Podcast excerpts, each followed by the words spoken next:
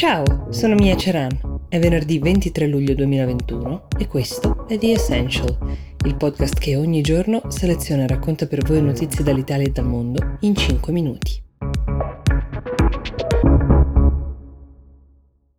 Un appello a non vaccinarsi è un appello a morire o a far morire gli altri.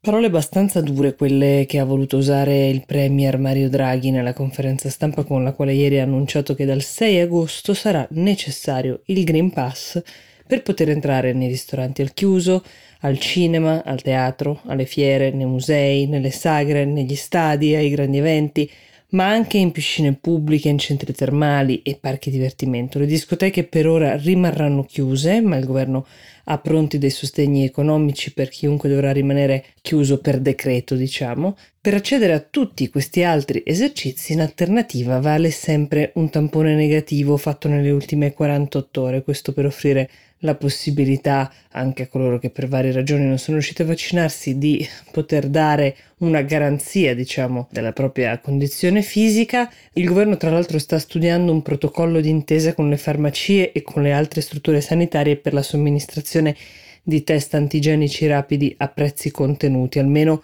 fino a fine settembre. È una mossa di cui si era discusso tanto, specie dopo quella di Macron di cui vi ho parlato anche in questo podcast, che ha fatto tanto discutere anche da noi. Questa presa di posizione di Draghi mette fine ad una bagarre politica che è durata svariati giorni, con svariati partiti anche italiani che hanno ammiccato a tutta la cultura Novax. Ora il decreto è stato approvato, si attende soltanto la pubblicazione in gazzetta ufficiale. Si parte, vi dicevo, il 6 di agosto per dare la possibilità anche ai gestori delle varie attività, ma anche ai cittadini di organizzarsi. Per ora queste limitazioni non si applicano, come pure si pensava, anche al trasporto pubblico, questo vale sia per i trasporti locali che per quelli a lunga percorrenza. Si discute invece ancora della possibilità di estendere questi obblighi per alcune figure professionali, come ad esempio gli operatori scolastici,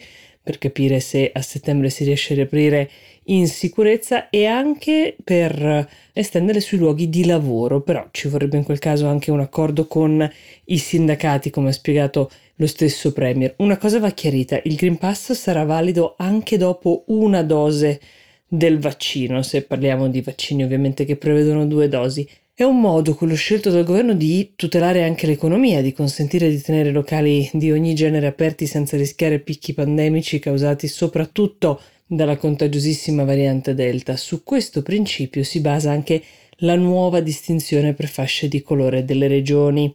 A far testo non sarà più soltanto il numero dei contagi, ma l'occupazione dei letti in terapia intensiva e nei reparti ordinari, quindi in buona sostanza si passa da zona bianca a zona gialla quando si superano il 10% dei posti letto occupati da malati Covid in terapia intensiva, il 15% nei reparti ordinari, oltre al superamento della soglia dei 50 casi settimanali ogni 100.000 abitanti. Si passa da giallo ad arancione quando si supera il 20% in terapia intensiva il 30 nei reparti ordinari invece e infine da arancioni si diventa rossi con il superamento dell'occupazione in terapia intensiva del 30% e nei reparti ordinari del 40% di pazienti Covid.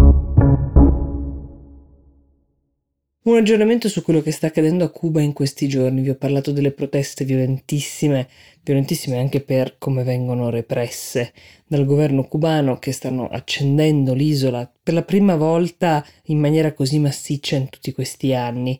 Quale sarà il destino dei cubani? Ecco, questo dipenderà anche dalle reazioni delle potenze internazionali, dalla posizione che prenderanno. Per ora sappiamo che l'amministrazione Biden è pronta a imporre nuove sanzioni sui vertici del regime cubano direttamente legati alla repressione, cioè nuove sanzioni che potrebbero andare a colpire sostanzialmente per ora un ristretto gruppo di persone, tra le quali però figurano anche il ministro degli interni dell'Havana e alcuni vertici delle forze militari cubane. Questa non è una scelta facile per Biden perché già prima delle proteste lui aveva mostrato intenzioni eh, dialoganti, diciamo, di apertura verso Cuba, una possibilità di dialogo anche con il governo, però allo stesso tempo se la sua reazione verrà percepita come blanda o mh, se il suo atteggiamento sarà percepito come qualsiasi cosa che non sia dura e intransigente, tantissimi elettori del preziosissimo stato della Florida, stato ad altissimo tasso di immigrati cubani, anche di svariate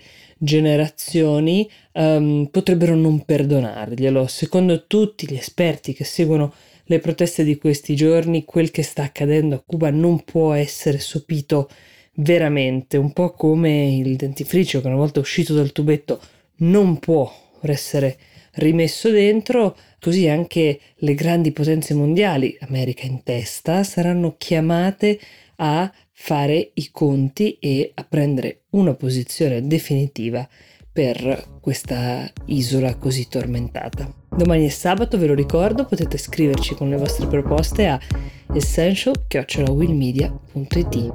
Io vi auguro una buona giornata.